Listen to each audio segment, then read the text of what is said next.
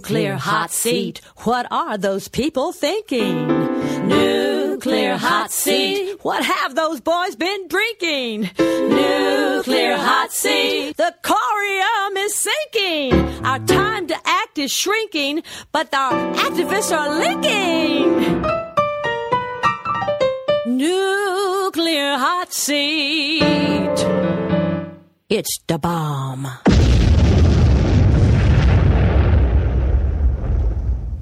Welcome to Nuclear Hot Seat, the weekly international news magazine keeping you up to date on all things nuclear from a different perspective. My name is Libbe HaLevy. I am the producer and host, as well as a survivor of the nuclear accident at Three Mile Island from just one mile away. So I know what can happen when those nuclear so called experts get it wrong. This week, we have an interview that I highly prize with award winning journalist and journalism professor Karl Grossman. He shares insights on the Indian Point closure agreement, the hidden manipulation tactics of the Institute of Nuclear Power Operators, and gives us examples of how activists have successfully scuttled nuclear industry plans in the past. Great modeling of tactics and strategies from one of our movement's best minds. Plus, Numbnuts of the Week for outstanding nuclear boneheadedness, Nuclear Reactor Duck and Cover Report, based on the Nuclear Regulatory Commission's weekly event reports, the European Report with Sean McGee, and more honest nuclear information than Adele was able to sing about on the Grammys. All of it coming up in just a few moments. Today is Tuesday, February 14, 2017. Happy Valentine's Day. And here is the week's nuclear news from a different perspective. Starting out in the U.S. this week with Nuclear hot seat. Nuclear hot seat. Nuclear hot seat. Numbnuts of the week. Hike! It's a fake pass. No, it's a faux pas with the nuclear football. That's right, the briefcase that carries all the codes that our current president or any president needs to launch a nuclear attack in four minutes with no way of being contradicted. Got to pose for pictures at Mar-a-Lago Resort in Palm Beach, Florida. That's because Trump was there and Mar-a-Lago member Richard DeAgazio decided that he really wanted to take selfies with the nuclear football and the poor guy who was guarding it. Nothing like a good old boy posing next to a satchel that holds the capability of launching a nuclear war. Then he posted the pics and wrote, This is Rick. He carries the football, the nuclear football. It's a briefcase, its contents of which are used by the presidents of the United States to authorize a nuclear attack. It is held by an aide de camp, and Rick is the man. Well, probably not anymore. Not after a security breach like that. But you can't blame Rick because he's just the fall guy in an unsecured location with the nuclear launch codes and pictures on social media. And that's why, for even making this situation possible, you, yes, you, Donald J. Trump, are this week's Nuclear hot seat. Numbnuts of the week. Makes me wonder if there's a hidden reason why every aide de camp carrying the nuclear football, whose picture I have ever seen, such as in the background of the inauguration, is either African American or a woman. Hmm. In Oklahoma, a judge has issued a temporary restraining order to halt Sequoia Fuels' plans to bury radioactive waste at its plant in Gore, Oklahoma. The ruling is a victory for the Cherokee Nation and the state of Oklahoma, which have argued that the waste should be removed off site, which is what Sequoia Fuels agreed to in 2004, spending up to $3.5 million to move the waste and put it somewhere. Who knows where? Instead, Sequoia notified the Cherokee Nation this past January that the most heavily contaminated material on the site was being planned to be buried on their land until the judge stopped it. Thank you, Judge. More than 70 years after the detonation of the first atomic bomb, the Trinity test, residents of southern New Mexico who were unwittingly exposed to the fallout, as well as their descendants and advocates, have released a new report that details the decades of illnesses and deaths they believe were caused by the Trinity site test. The health impact assessment, titled Unwilling, Unknowing, and Uncompensated, focuses on four ways that families have been affected by the Manhattan Project blast in 1945 generations of illnesses and deaths, lack of access to health care, economic struggles, and fears of severe health problems for future generations. Interesting story. We'll link to it on our website, nuclearhotseat.com, under this episode, number 295. Time now for the nuclear reactor duck and cover report. On Thursday, February 9, Pilgrim Power Station in Massachusetts shut down because a blizzard was bearing down on it. But hey, the plant had only been operating at 30% of capacity since Monday, February 6, after officials found seawater leaking into one of the plant's condenser tubes. Previous preemptive shutdowns occurred in February of 2015 and 2016, so this is three in a row and the facility will use the downtime to plug some of the 35,000 condenser tubes, quote, to prevent this type of issue in the future. One only hopes. At Dresden in Illinois on February 8th, a technical support center emergency ventilation system became inoperable, which represents a major loss of emergency assessment capability, offsite response capability, or offsite communications ability at Cook in Michigan on February 3rd. Unanalyzed condition due to unaccounted loads in safe shutdown analysis. This is associated with 26 cables routed through multiple fire zones in the turbine building, and both units 1 and 2 have rooms that have the potential to be affected from a fire event as a result. Hatch in Georgia on February 8th. High pressure coolant injection system inoperable due to degraded DC to AC inverter which could have prevented fulfillment of a safety function needed to mitigate the consequences of an accident. February 13, at LaSalle in Illinois, automatic reactor scram, an emergency shutdown, slamming on the brakes from 100 to 0. And Watts Bar in Tennessee on February 8th had something that I still can't figure out after multiple readings, so I'll spare you. Duck! In Japan, there are two conflicting campaigns one to expand the thyroid tests on downwind victims from the Fukushima nuclear disaster, and another by the pro nuclear lobby to reduce the existing tests. In the meantime, as of December, we learned that at least one child's thyroid cancer has spread to the lungs because the thyroid cancer had not been dealt with quickly enough. At the same time, a new paper accepted by the Endocrine Journal and written by Dr. Tanaka from Osaka University Graduate School of Medicine supports the pro nuclear lobby's reduction in thyroid testing. We'll have a link to Sean McGee's article on this, including quotes against the study by Professor Toshihide Tsuda, Professor Christopher Busby, and Professor Joe Mangano. We'll give you a link to it as well. Also, a link to Dr. Helen Caldicott's brilliant article on the way the Fukushima nuclear meltdown continues unabated, where she goes through exactly what's happening with the radiation levels and spells out exactly what the world continues to be facing from the Fukushima nuclear disaster. Another link on our website. In Taiwan, nuclear free advocates have organized three parades in a national protest action set for March 11 in Taipei and two other cities.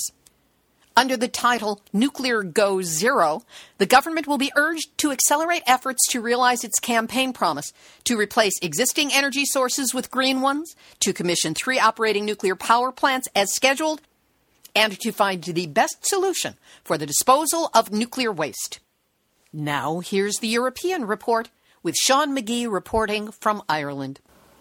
Following the near nuclear miss in France's EDF Flamanville plant this week, we can see that luckily there has been no issue with the actual releases from the plant in terms of radiation. Now, there was an off gassing which happened later that night or early morning, and we did see some measurements on the EURDEP radiation monitoring of Europe. These were very small increases and nothing to worry about. More interestingly was the EDF response in switching off the monitoring devices from 10:30 when the accident happened in the morning and they switched them back on around 12:30 and then switched off the monitoring system again for some hours. The problem with that is the EURDEP system is designed for the emergency services and had there been a meltdown or large accident these emergency services would not have been able to access EURDEP to find out what was going on. Um, and I will link to the articles concerning this. The CEO of Toshiba, who resigned today, and following that, Westinghouse has also said that they may be forced out of the nuclear plant construction business. And Bloomberg's business analyst, Chris Gadomski, said that off the actual discussions he was having with the Westinghouse officials, quote, they were kind of really scared and concerned what the implications of this whole unravelling is going to be, unquote. Staying with the financial situation in Europe, Westinghouse and also Toshiba the funding for UK nuclear new builds looks like it will be cut, and there are calls for the UK government to actually put taxpayers' money and fill in the funding gap. But there are some real issues with this, especially in the UK. And of course, this affects America and other new bills around the world. Now, the UK, if it's going to put money into subsidise the nuclear new bills and replace Toshiba's funding and the Westinghouse knowledge, then what we'll see is a perfect storm in the UK because the UK has pulled out of Euratom and Brexit is heading our way. So, what will happen there we will see is the UK will replace the Toshiba technical knowledge, and that will have to be done by funding and training students based in the UK. And it means the subsidy will also have to include academic funding losses from the Horizon 2020 European Union Fund, which comes to some 14.6 billion the injection into UK academic institutions will even have to be larger because of the need for new and larger physics departments and related departments to do with the nuclear new bills. So the UK may balk at investing in new bills because of the extra costs that they will have to replace and knowledge base as well. Now, the government, if it wants to have a successful nuclear program, will have to invest billions over the actual funding shortfall that this Toshiba situation represents. So, if they just want to do a temporary bailout to help the investors, this would be a very bad thing because it would mean that nuclear new builds would fail. In other news in Europe, there is a big challenge to the Russian nuclear bills in the Eastern European countries, uh, such as Paks 2 in Hungary. The challenge is coming from the EU, as we've reported in the past, but a new report came out from Bologna, which says that the actual reactor that they want to put into Europe has some serious flaws. And in fact, the Russians have been trying to hide this fact. And in my last report, I will come back to the UK again. And this does actually have an effect on the UK's interaction with other countries around the world. The story involves a report which is entitled UK nuclear safety regulations play too low a value on human life and is reported on by a university in the UK. Professor Philip Thomas from Bristol University, head of risk management, uh, which covers all areas of industry, is saying, quote, it is difficult to see how any safety case presented from now on that relies in any way upon the UK VPF, whether on the roads, the railways, or in the nuclear industry, such as the new nuclear power station at Hinkley Point C in Somerset, could stand up to test in court. More modern and accurate methods exist, but the regulators are not using them. This is Sean McGee reporting for Nuclear Hot Seat from Ireland. Thank you, Sean. We'll have this week's featured interview in just a moment, but first, as I'm recording this, today is Valentine's Day. And hearts have a lot to do with the nuclear issue. No, not because radioactive cesium attacks heart muscle. This is about nuclear hot seat, getting to the heart of a wide range of nuclear issues to bring you verifiable news, interviews with genuine experts, and as much humor as I can squeeze out of this depressing subject matter. So have a heart and support our heart by donating to Nuclear Hot Seat. For the price of a cup of coffee, you can provide the funds that support this show in its ever expanding quest for the truth about all things nuclear. We make it easy for you to send just $5 to support our work. Go to the website, nuclearhotseat.com, and click on the big red donate button. Be this a one time boost or the start of a recurring monthly donation, take heart from the fact that whatever you can do to help support the work of Nuclear Hot Seat really does make a difference. And for that, you have my heartfelt thanks. I'm so excited to be sharing this interview with you. Karl Grossman is a professor of journalism at the State University of New York College at Old Westbury, as well as an award winning investigative reporter with more than 40 years of experience. Karl is truly our movement's eminence grise, or great gray eminence. He knows the footnotes and where all the metaphoric bodies are buried. He dug up a few, and we spoke on January 19, 2017. Karl Grossman, welcome back to Nuclear Hot Seat. A pleasure, Libbe, anytime. There is now in place an agreement regarding Indian Point and its planned closure, though not immediately. I have expressed concerns about this agreement before on the show, but I'd like to know first, from your perspective, what's good about the plan to shut down Indian Point as it currently stands? These are two aged, problem plagued, uh, beyond disasters waiting to happen.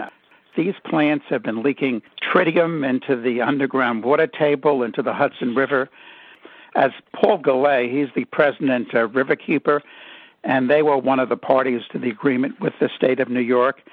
He describes the Indian Point plants as the biggest existential threat in the region. I mean, you're talking about these two problematic, is too soft a word, nuclear plants, 26 miles from the New York City line, uh, 30 miles from Times Square you have over 20 million people within 50 miles of these nuclear plants. And the deal that's been made, the agreement that's been struck, would have the plants close. I mean, I wish it could be this afternoon. But the arrangement is that Indian Point 2 will close in uh, April of 2020, which is three years away, and Indian Point 3 by the end of April 2021. And I've looked through the agreement. In fact, it's on both the Riverkeepers website and Governor Andrew Cuomo's website. And it's a very elaborate and comprehensive agreement, which, among other things, provides that the workers of Entergy, this is the owner of the facility, a New Orleans based company, the workers could get retrained, and the state would provide the retraining in solar and wind and other safe energy technologies. I think it's a good agreement. There is an escape clause uh, which provides that if there is an emergency, a war, a terrorist attack, this sort of thing, if the state agrees, and it's a very complicated procedure here, it isn't uh, an automatic yes that Entergy will say in a few years, we have an emergency, we want to continue to run these plants. If there's an emergency, the plants can continue to run two more years each, but that's it. So I think, on balance, considering the enormous danger these two nuclear plants pose, their record, which has been absolutely abysmal and continues to be abysmal. In fact, my dear friend Harvey Wasserman says they're really not disasters waiting to happen, they're disasters that are happening and have been happening for many years. So I think this is good news the plants are, well, they've been operating really without licenses. They've gone beyond the 40 year lifetime, operating lifetimes that nuclear plants were seen as happening.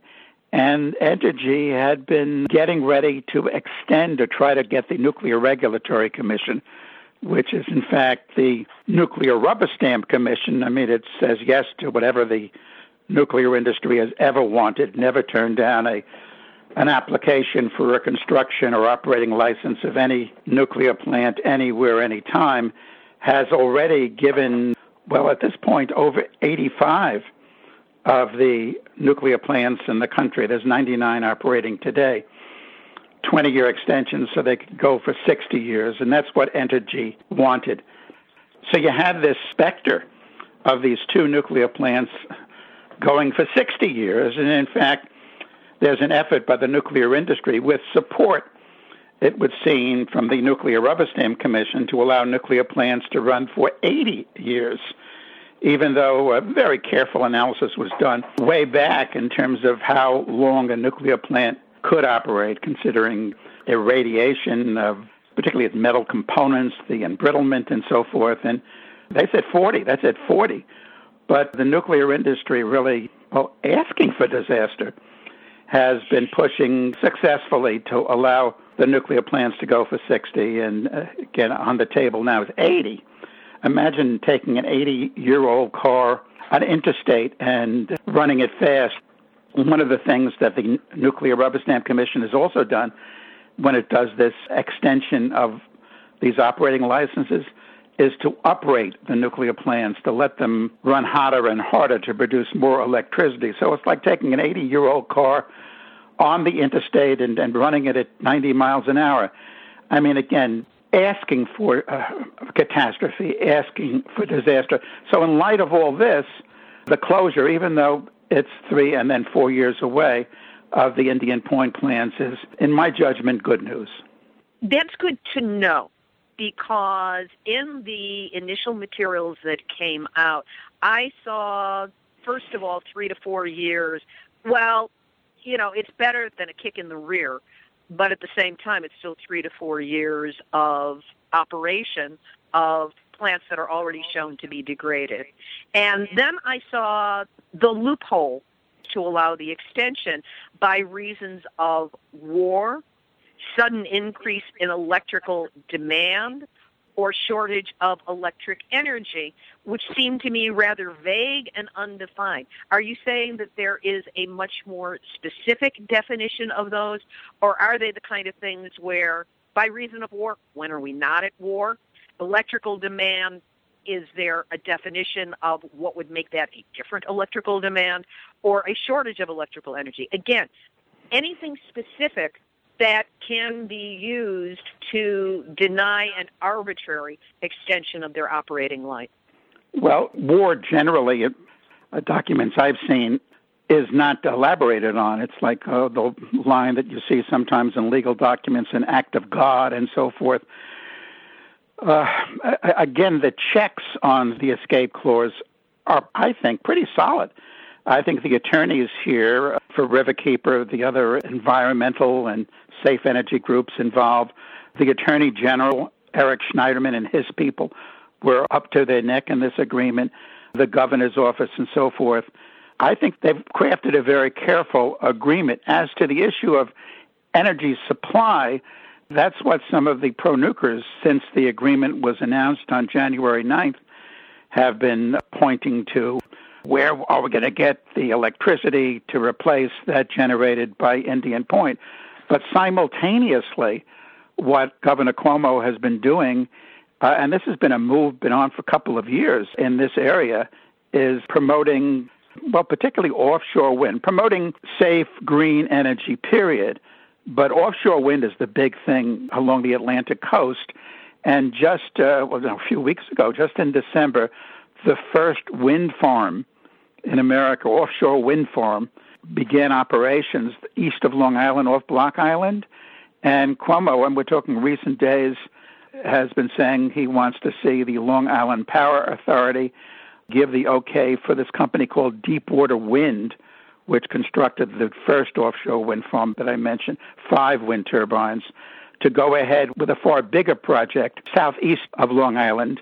Deepwater Wind would like to have another project going, another big project going off New Jersey, south of New York City. The Long Island Power Authority just gave the okay for a Norwegian company called Statoil to construct a, a major wind farm off Jones Beach. People might be familiar with it. That's sort of central Long Island. Meanwhile, energy efficiency has brought down the uses of electricity in this area.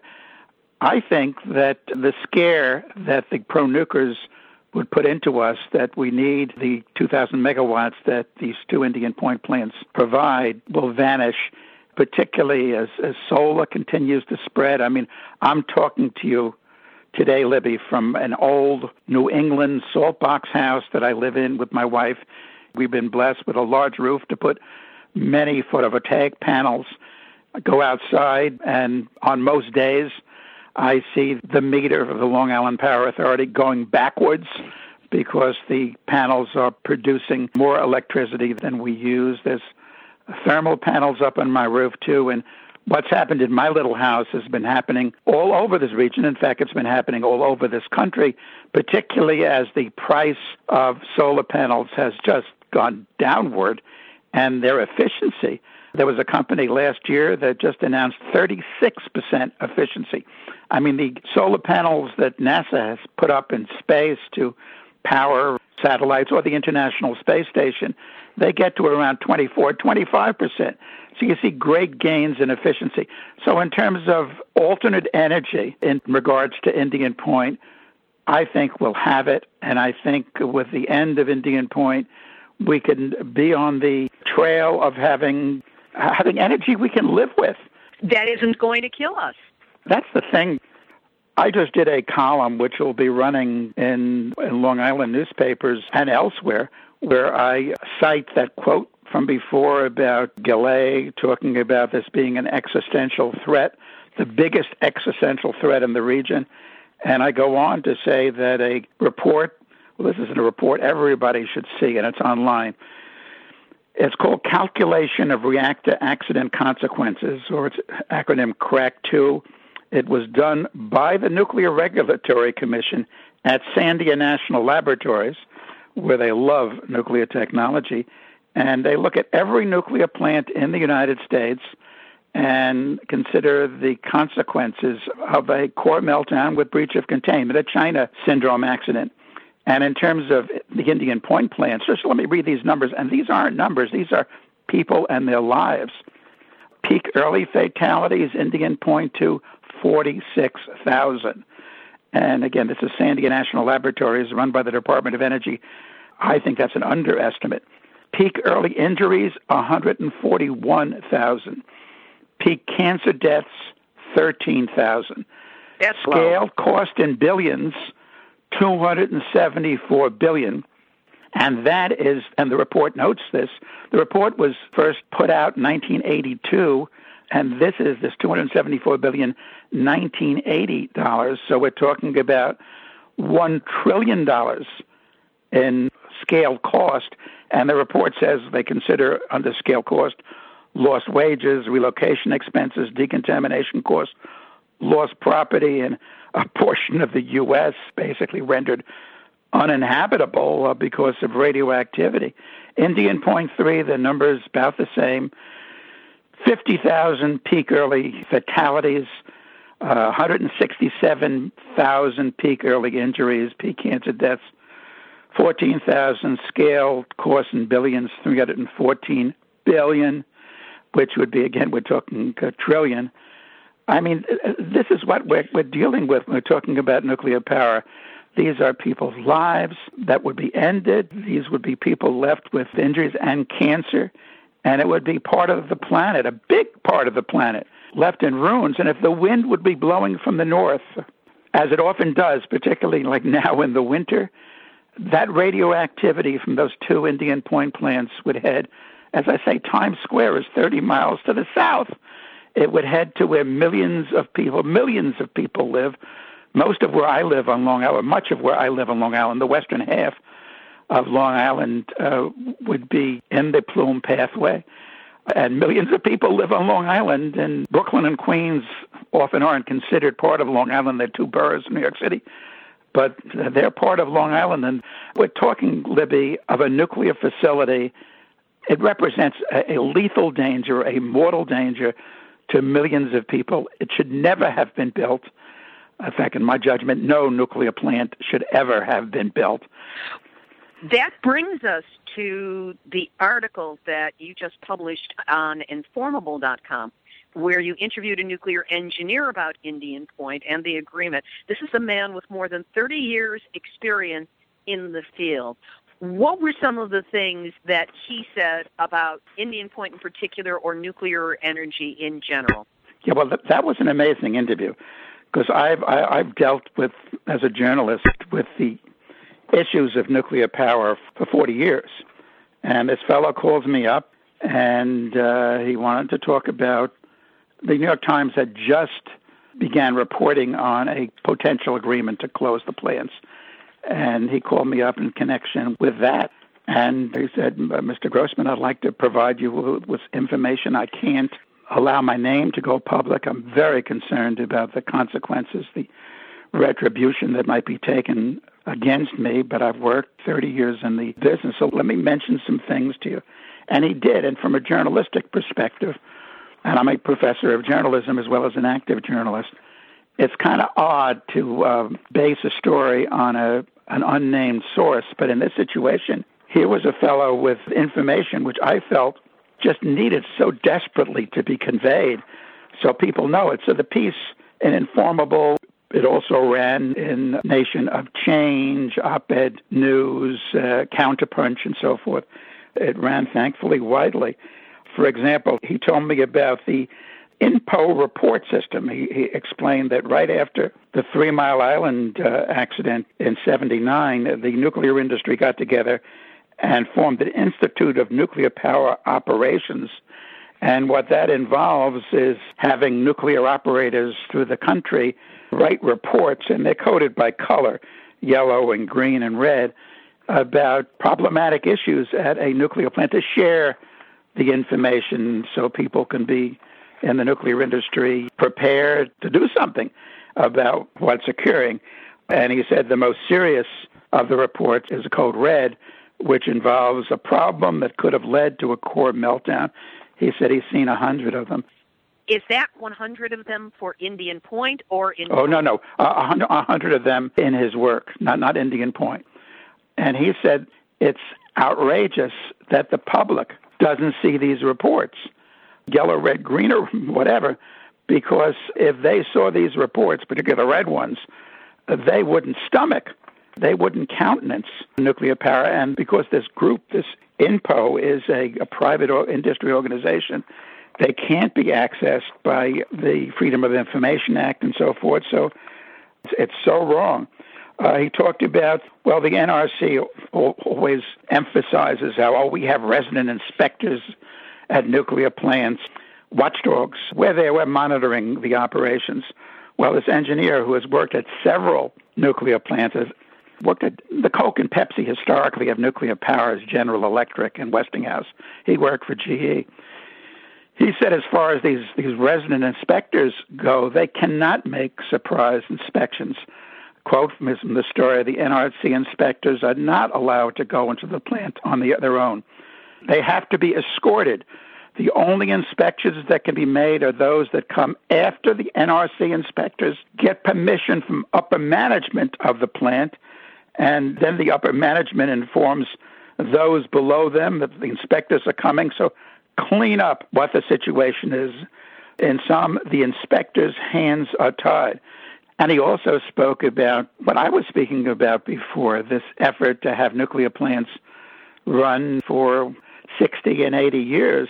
And this fellow, he had worked at General Electric and knew well of the studies done, the extensive studies done as to how long a nuclear power plant could run before embrittlement and other problems take over. And, uh, well, like, like here's a quote from the story that a nuclear plant can run for 60 years or 80 years. He mentioned to me how, how Dominion, one of the companies in the, uh, the nuclear business, is trying to get NRC approval to run its two Surrey nuclear plants in Virginia for 80 years and Exelon, which is the biggest owner of nuclear power plants in the U.S., it's trying to extend the operating licenses of its two peach bottom plants in Pennsylvania to 80 years. And what the engineer tells me is the industry has thrown out the window all the data developed about the lifetime of a nuclear plant. It would ignore the standards to benefit their wallets for greed with total disregard for the country's safety.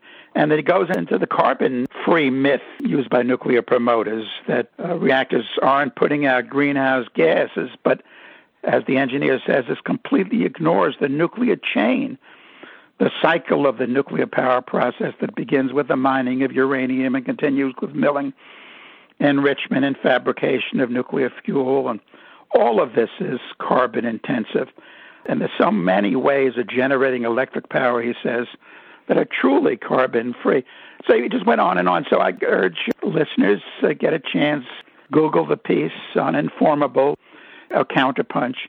Very devastating, in my view, information. We will, of course, be linking to that article on this week's show so that people can easily find a copy of the article. At an Indian Point, he said it's terrific that there's been this agreement to uh, shut down the plants, but uh, he said better, we all better cross our fingers that there's no disasters involving Indian Point, catastrophe involving Indian Point in the next three or four years. These, these are not, these machines are highly, highly dangerous, as in fact all nuclear plants are. It sounds like as with all nuclear reactors, and especially those at Indian Point, we're going to be playing Russian roulette with them, with fingers crossed that nothing goes wrong before they are shut down. But this brings me to another point, and that is that the nuclear industry is not going to go gently into that good night. They're not going to give up on Indian And the other reactors that are scheduled for closure in the next 10 years without a fight and a back end plant. And this is something besides the extension of 20 to 40 years. Where do you see the industry's push going so that they continue to maintain their income stream and build it into the future? The huge problem here isn't just the industry, it's Trump. There was a piece by Bloomberg News last month about uh, the transition team of Donald Trump. This is the headline in Bloomberg News asking for ways to keep nuclear power alive. I think one of the big ways these these bums will try is to discourage the implementation. I mean, don't you have to talk about development anymore. It's safe, clean, green energy we can live with. It's all on the shelves. It just has to be implemented. We have those offshore wind farms, the kind of solar panels that have been spreading all across the country. That has to all just expand it. But you have this Trump administration, which is anti safe energy, anti environmental to the hilt. And of course, the nuclear industry, these nuclear Pinocchios who have no trouble, they never did lying and lying and lying. But I'd like to bring up in terms of fighting it, how do you fight it under these circumstances? It sounds so tough. I'm speaking to you, as I mentioned, from Long Island. We beat nuclear power here in a similar way as the folks a little upstate beat Indian Point. The way the nuclear establishment worked, when nuclear technology, nuclear power first begins, we're talking back in the 50s, what the promoters did with a very agreeable federal government, then there was the Atomic Energy Commission, which grew out of the Manhattan Project, was to preempt states and localities from most of the issues involving nuclear power plants what we on Long Island figured out was that uh, one of the things that was not preempted was police power. In other words, if the state wants to widen a road and the the owner of that land doesn't want to sell, the state could, through eminent domain, acquire that property. So what happened is in 1985, the Long Island Power Act was passed, which provided that through eminent domain, if the Long Island Lighting Company, that was the utility, didn't give up its Shoreham nuclear power plant, which was in all the uh, the documents filed it's called the Shoreham Nuclear Power Station One. There was to be two more at that site, four to the east at Jamesport, and several in between. Again, seven to eleven nuclear plants on Long Island. Long Island was to be turned into a, in the jargon of the promoters of nuclear at the time, a nuclear park what, that, that was what they called it, a nuclear park. It, it would be kind of like it would be kind of like a, a, an East Coast U.S. version of Fukushima, because in Fukushima Daiichi there's six nuclear plants, and below there's Fukushima Daini with three, a cluster of nuclear plants. in any case, what we on Long Island, the safe energy activists, environmentalists, public officials uh, who had some brains and conscience, and in fact, Mario Cuomo, Governor Andrew Cuomo's father, former governor, was involved. The use of eminent domain, that's something that couldn't be preempted. We'd use eminent domain to eliminate, this was what the Long Island Power Act says, unless the Long Island Lighting Company ends its nuclear plans, shuts down Shoreham, forgets about all these other nuclear power plants, we, the state of New York, will, through eminent domain, have the power to seize the assets of this corporation and eliminate it. And Lilco gave up. They gave up for a dollar. They gave the Shoreham plant, which went through several months of problem riddled low power testing, to the state. It's now sitting there in Shoreham, just a hulk of concrete. It's been gutted in terms of its nuclear innards.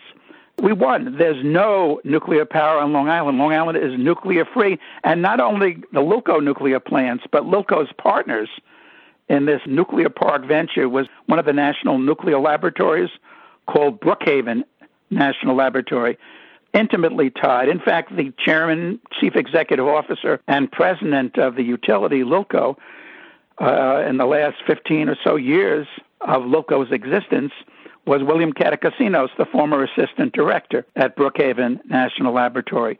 What the folks upstate did, what Schneiderman, the attorney general, did, what Andrew Cuomo's now office joined in, was they knew preemption. They knew that things continue in nuclear with the Nuclear Rubber Stamp Commission and the Department of Energy working hand in hand with the nuclear industry. We would see license extensions for the two Indian Point plants. So what they zeroed in on particularly was what's called a SPDES permit. SPDES permit is a state pollution discharge permit, and they moved to deny Entergy its state license, its SPDES permit. These plants, I mean, a nuclear plant needs massive amounts of coolant, a million gallons a minute going in and going out. As a result, 2.5 billion gallons of water is discharged from the Indian Point facility every day. And further, there's an entrapment situation. So uh, just zillions of fish are destroyed. Furthermore, the Indian Point plants have been sending radioactive poisons into the Hudson River. And so the state said, no SPDES permit. And that was a real problem with Entergy. It couldn't operate. It knew it couldn't operate without a state permit. The state of New York did sort of like what we on Long Island did, work around the preemption, and finally Entergy gave up. And then the other very big reason, which has to be noted beyond the getting around preemption, was that these days nuclear power, besides being dirty and dangerous, doesn't compete with, well, uh, I'm not going to certainly advocate gas from fracking. That's a horror in and of itself but with safe, clean, green solar energy and, and wind power. And for our region, offshore wind is the thing. So Entergy, seeing the bottom line numbers, it gave up. And that's a kind of think a lesson for people all around the country as we enter a very dark tunnel with the Trump administration, how these battles were won upstate New York and downstate here in Long Island by getting around the federal industry juggernaut. There's a point that got skipped. We're talking about eminent domain, but right. you never explained how eminent domain stopped Shoreham. Eminent domain stopped Shoreham through the Long Island Power Act of 1985, which essentially is based on eminent domain. My knowledge of eminent domain is if the government wants a piece of land, even if you've owned it, it's been in your family, whatever, the government gets to take that piece of land on their own terms. Right. And how did that actually impact it? How it worked, I mean, the, the folks who developed this strategy One of them you should interview. He's still around, Irving Like. He is the uh, author of the New York State Environmental Bill of Rights. Irving led a group called Citizens to Replace LILCO. And Irving was key in figuring out how you'd be able to get around the preemption through the use of eminent domain by passing a law which was passed, the Long Island Power Act in 1985, which says that if the utility, the Long Island Lighting Company, persisted in its Shoreham nuclear plant, which it had completed but never went into commercial operation because of this, and persisted with its other nuclear projects, the many of them, the state would move in and under eminent domain seize the assets of the Long Island Lighting Company, seize Power Access, the stock, seize every pole they have up there. I mean, just eliminate the company as a corporate entity. And thus, even though LILCO at that point was headed by a pro nuclear beyond belief, William Catacosinos, former assistant director of Brookhaven National Laboratory, set up essentially in 1947 by the Atomic Energy Commission here on Long Island to do atomic research, but to develop civilian uses of nuclear power, nuclear energy from uh, nuclear powered airplanes to food irradiation to nuclear powered rockets to I mean, they were looking, the Manhattan Project becomes the Atomic Energy Commission in 1946, and they're looking for ways to perpetuate nuclear technology. They could build more bombs, and they did. 30,000 atomic and hydrogen bombs. What else could we do with nuclear technology to perpetuate this vested interests of jobs and contracts and laboratories that were uh, developed during World War II. And out of all this comes also the notion what a notion of using fission, using the splitting of the atom to boil water, to make steam, to turn a generator to produce electricity, the most dangerous way to produce electricity ever conceived. In the end, because of the Long Island Power Act, the nuclear power plants that LILCO wanted to build and the one it built, forget it, all over. LILCO gave up. And then also, through continual citizen activism, the two reactors, and there were two dirty reactors at Brookhaven National Laboratory, subsequently were also shut down. Both reactors had been leaking for years tritium into the groundwater of Long Island, which I mean, Long Island is one of these areas of having a, a sole source aquifer. The people of Long Island, millions of people who live here, depend on the water underground for their drinking water, for their potable water, and this this national nuclear laboratory for years, it turned out, had been allowing tritium to be discharged from its high flux beam reactor. It's an experimental reactor, but a big one, and a, and a smaller reactor. Those ended up shut down. So now Long Island is nuclear free. I mean, the notion, the myth that you can't fight City Hall, that's a myth created by City Hall. You can fight City Hall and you can win.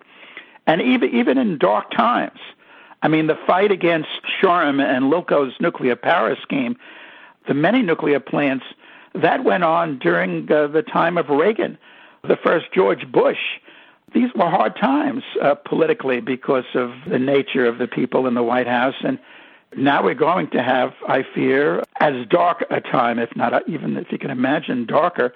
And if the people organize, if the people act, if the people resist, they can win. And, and just, just let me add as a footnote in the fight against Shoreham, there were various organizations with different strategies the SHAD Alliance, for example, it was committed to civil disobedience and direct action. And the result, there was demonstrations in which uh, one demonstration, 600 people were arrested, thousands took part. On the other hand, there were those who felt what was important. The Shoreham Opponents Coalition felt what we have to do is function politically. We have to get rid of those politicians who are in the pockets of the nuclear industry and, and or the utility out of office. We have to get good people elected. That was their strategy. There was all sorts of groups with all sorts of strategies, but in a big tent approach, they came together on them. As in a big tent approach, the folks along the Hudson River have gotten together, Riverkeeper and Scenic Hudson and Clearwater, the many organizations that have been fighting these two horrors on the Hudson uh, have gotten together and with the support of the state of New York and uh, with the governor have gotten this agreement to and again I wish those nukes would be and they should be shut down now shut down yesterday shut down 40 years ago never allowed to operate. But in any case we have now an agreement for them to be shut down. In terms of a big tent approach with the different strategies that are out there, what do you suggest that those of us who oppose nuclear around the country, and really this is around the world if people can apply these strategies to their local areas, what do we need to be doing now to take from our history of success and move it into this dark time, as you labeled it, and I agree, that we are now facing? Well, I think you have to act. You've got to move nationally, fact, globally, nationally, and locally. The old uh, slogan was uh, active today or radioactive tomorrow. It's uh, more pertinent than ever. And there's very wonderful, excellent, speaking on a national level, organizations that people should get involved with and support. Uh, I'm on the board of an organization called Beyond Nuclear. Just go to beyondnuclear.org, read about what it's doing, and get involved with Beyond Nuclear or support Beyond Nuclear. An organization I'm also on the board on, on is the Radiation and Public Health Project. Uh, Joe Mangano was the executive director, and their focus is you, you don't actually need a catastrophe for people to die because of nuclear power. Nuclear power plants discharge, release, let out nuclear poisons all the time, and the Nuclear Rubber Stamp Commission says fine. Those are permissible emissions of these radioactive poisons. As a result, there are cancer clusters around nuclear power plants. In fact, Joe is right now involved in an analysis of how many lives will be saved with the uh, shutdown of the Indian Point plants because there's been serious thyroid cancer clusters in that area and so forth. Another wonderful organization, and I've been on its board, is the Nuclear Information and Resource Service, NIRS. Just go to NIRS.org. Terrific group, long led by the late Michael Marriott. Other groups, Friends of the Earth, Greenpeace. I hate to miss. I mean, there's so many on a on a national level, and on a local level because you got to function, you got to act locally, as well as I believe nationally and internationally. These are issues of life and death. To end nuclear power is so critical. It's so vital. Indeed, my first book on nuclear power, which is entitled Cover Up What You Are Not Supposed to Know About Nuclear Power, begins with the Bible. I begin Cover Up with I have set before you life and death, blessing and curse. Therefore, choose life that you and your descendants may live. That's Deuteronomy. And with nuclear technology, that's what we face. This is a matter of life and death, and we must choose. We must choose and act for life. Karl, you're always such a source of profound information and insight. It's a privilege to have you on the show, and we're going to have to do it much more often. Uh, it's always a pleasure. Thank you so much for joining us and being my guest this week on Nuclear Hot Seat. Award winning journalist Karl Grossman. We will have links up to his article, the anti nuclear activist groups he mentioned, plus a link to his website where you can download a free PDF of his book. That's right, free. Cover Up What You Are Not Supposed to Know About Nuclear Power. Don't even think about it. Just go, karlgrossman.com, and do it. Click on the books link. All that will be up on our website, nuclearhotseat.com, under this episode, number 295. Activist shout out.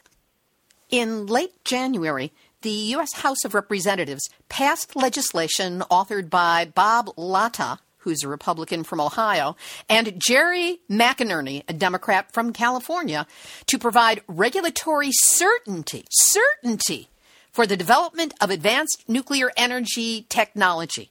In fact, it's called the Advanced Nuclear Energy Technology Act of 2017. It's House Bill 590.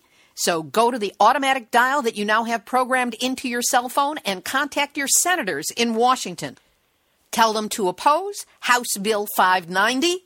And once you've done that, share it with everybody on your social media. Who dreamed that we would ever live with the phone numbers of our senators in the frequently called numbers on our cell phones? Here's today's final thought. When Karl Grossman talked about the Institute of Nuclear Power Operations, I got a chill. In over five and a half years of producing Nuclear Hot Seat, not once have I heard this group mentioned. They obviously keep a very low profile. Yet I can't help but think that the workings of INPO, as it's called, holds the answers to many questions about how the nuclear industry gets away with what it gets away with. The problem is obtaining documentation to understand their focus, their actions, and have the proof. That's because it's a trade organization. So you can't get their info through the Freedom of Information Act. So this is an open call. Hey, Anonymous! Yeah, that's right, you, Anonymous! You know who you are! Help us out. We need documents to help us understand what's going on. We want the info on INPO. Somehow, they're a part of what's holding the nuclear industry immune from the consequences of its actions, as this industry holds governments and great swaths of the planet hostage to its greed and waste. So go get them. Secure us some documentation and get it to us. Get it to Karl Grossman, me, Beyond Nuclear, NIRS, Greg Palast, whoever. And for all of you who are not in Anonymous, please share this information or a link to this episode over the internet so that through our shared six degrees of separation, it will cross the path of they whose names shall not be spoken. Activist to activist, we need your help. Deal? This has been Nuclear Hot Seat for Tuesday, February 14, 2017.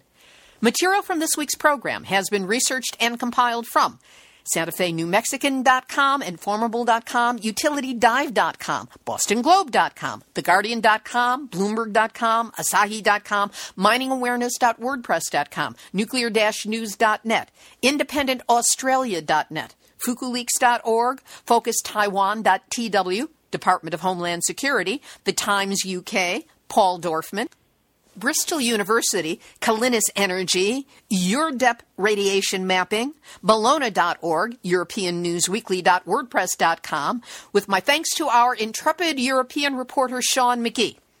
Then there's the U.S. Nuclear Regulatory Commission event reports, thanks to Erica Gray, and the big hearted water and planet protectors and peaceful warriors of heart who gather at the Nuclear Hot Seat blog site on Facebook which you are all invited to join, like, and share your posts there with your loved ones and with those people who love nukes and you just want to get them angry.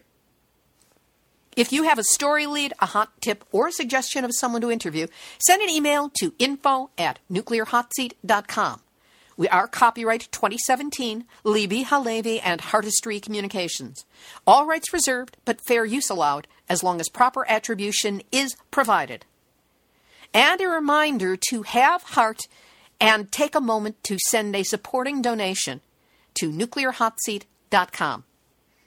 This is Libbe HaLevy of Heartistry Communications, the heart, there you go again, of the art of communicating, reminding you that when the emergency runoff channel of the Oroville Dam in California was discovered to be in danger of collapse, 180,000 California residents were told to evacuate immediately leading to complete and utter gridlock, panic, gas stations drained of gas, emergency shelters overflowing, and a terrified population.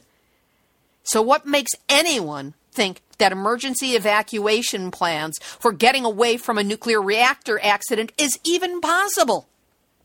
Think about it. And once you have, you'll realize that you've just had your latest nuclear wake up call. So don't go back to sleep. because we are all in the nuclear hot seat. Nuclear hot seat. What are those people thinking? Nuclear hot seat. What have those boys been drinking? Nuclear hot seat. The corium is sinking.